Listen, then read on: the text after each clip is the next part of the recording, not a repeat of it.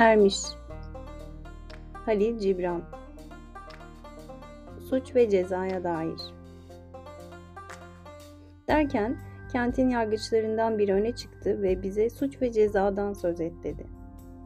O da yanıtladı ve dedi ki Ruhunuz rüzgarın sırtında başıboş dolanmaya çıktığındadır. Yalnız ve korumasızken kusur işlemeniz başkalarına ve dolayısıyla kendinize karşı. İşlediğiniz bu kusur için kutsanmış kişilerin kapısını çalıp esameniz okunmadan beklemeniz gerekecek bir süre.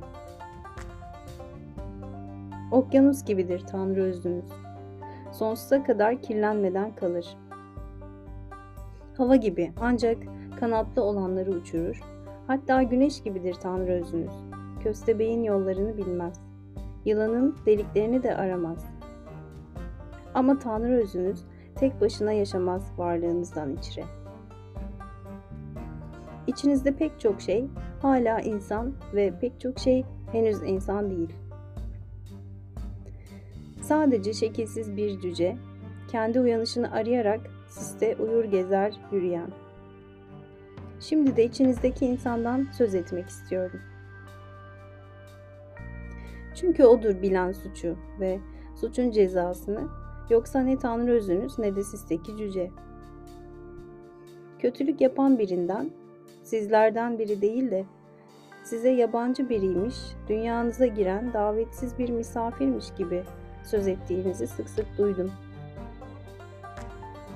Fakat ben derim ki evliyalar ve adil kişiler nasıl her birinizin içindeki en yüksekten daha yukarı çıkamazlarsa, kötüler ve zayıflar da Yine sizlerin içindeki o en alçak noktadan daha aşağıya inemezler.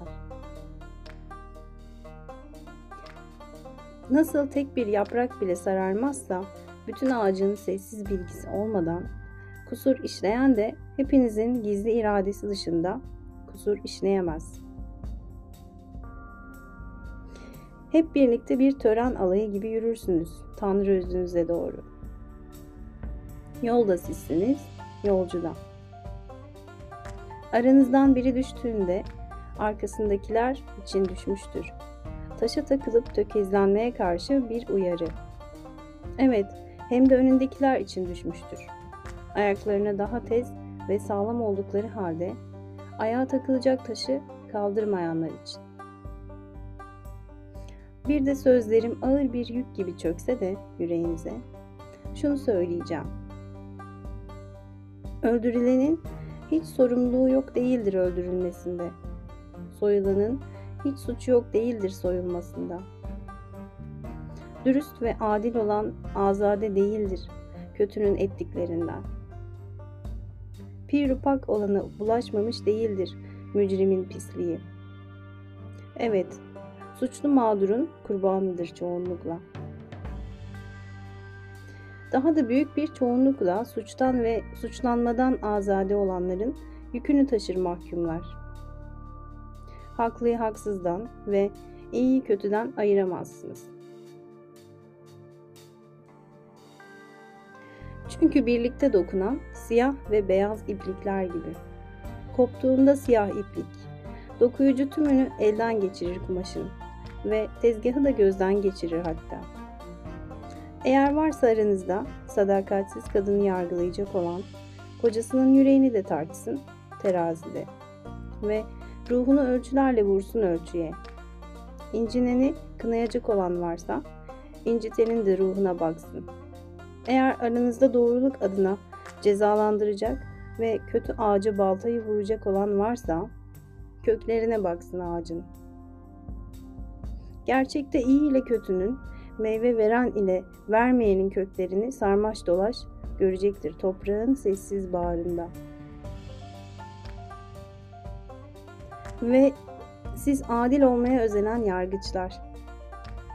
Cismen namuslu ama ruhen hırsız olana ne hüküm verirsiniz? Cismen katleden ama ruhen maktul olana ne ceza kesersiniz?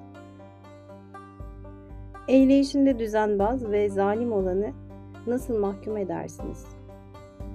Aynı zamanda incinmiş ve haksızlığa uğramış ise ya pişmanlıkları, yaptıkları yanlışları çoktan aşmış olan insanları nasıl cezalandırırsınız? Pişmanlık değil midir? Hizmete heves ettiğiniz o hukukla sağlanan adalet. Ama yükleyemezsiniz pişmanlığı masumların yüreğine. Suçlularınkinden de kaldıramazsınız. O, çağrılmadan çalacaktır kapıları geceleri. İnsanlar uyanıp kendilerine baksınlar diye. Ya siz adaleti kavramak isteyenler? Nasıl yapacaksınız bunu? Tüm fiillere ışığın kusursuz aydınlığında bakmadan ancak o zaman göreceksiniz. Dimdik ayakta olan ile düşmüşün aslında tek bir insan olduğunu ve durduğunu onun cüce özünün gecesiyle Tanrı özünün gündüzü arasında. Alacı karanlıkta ve tapınağın köşe taşının temelin en dibindeki taştan daha üstte olmadığını.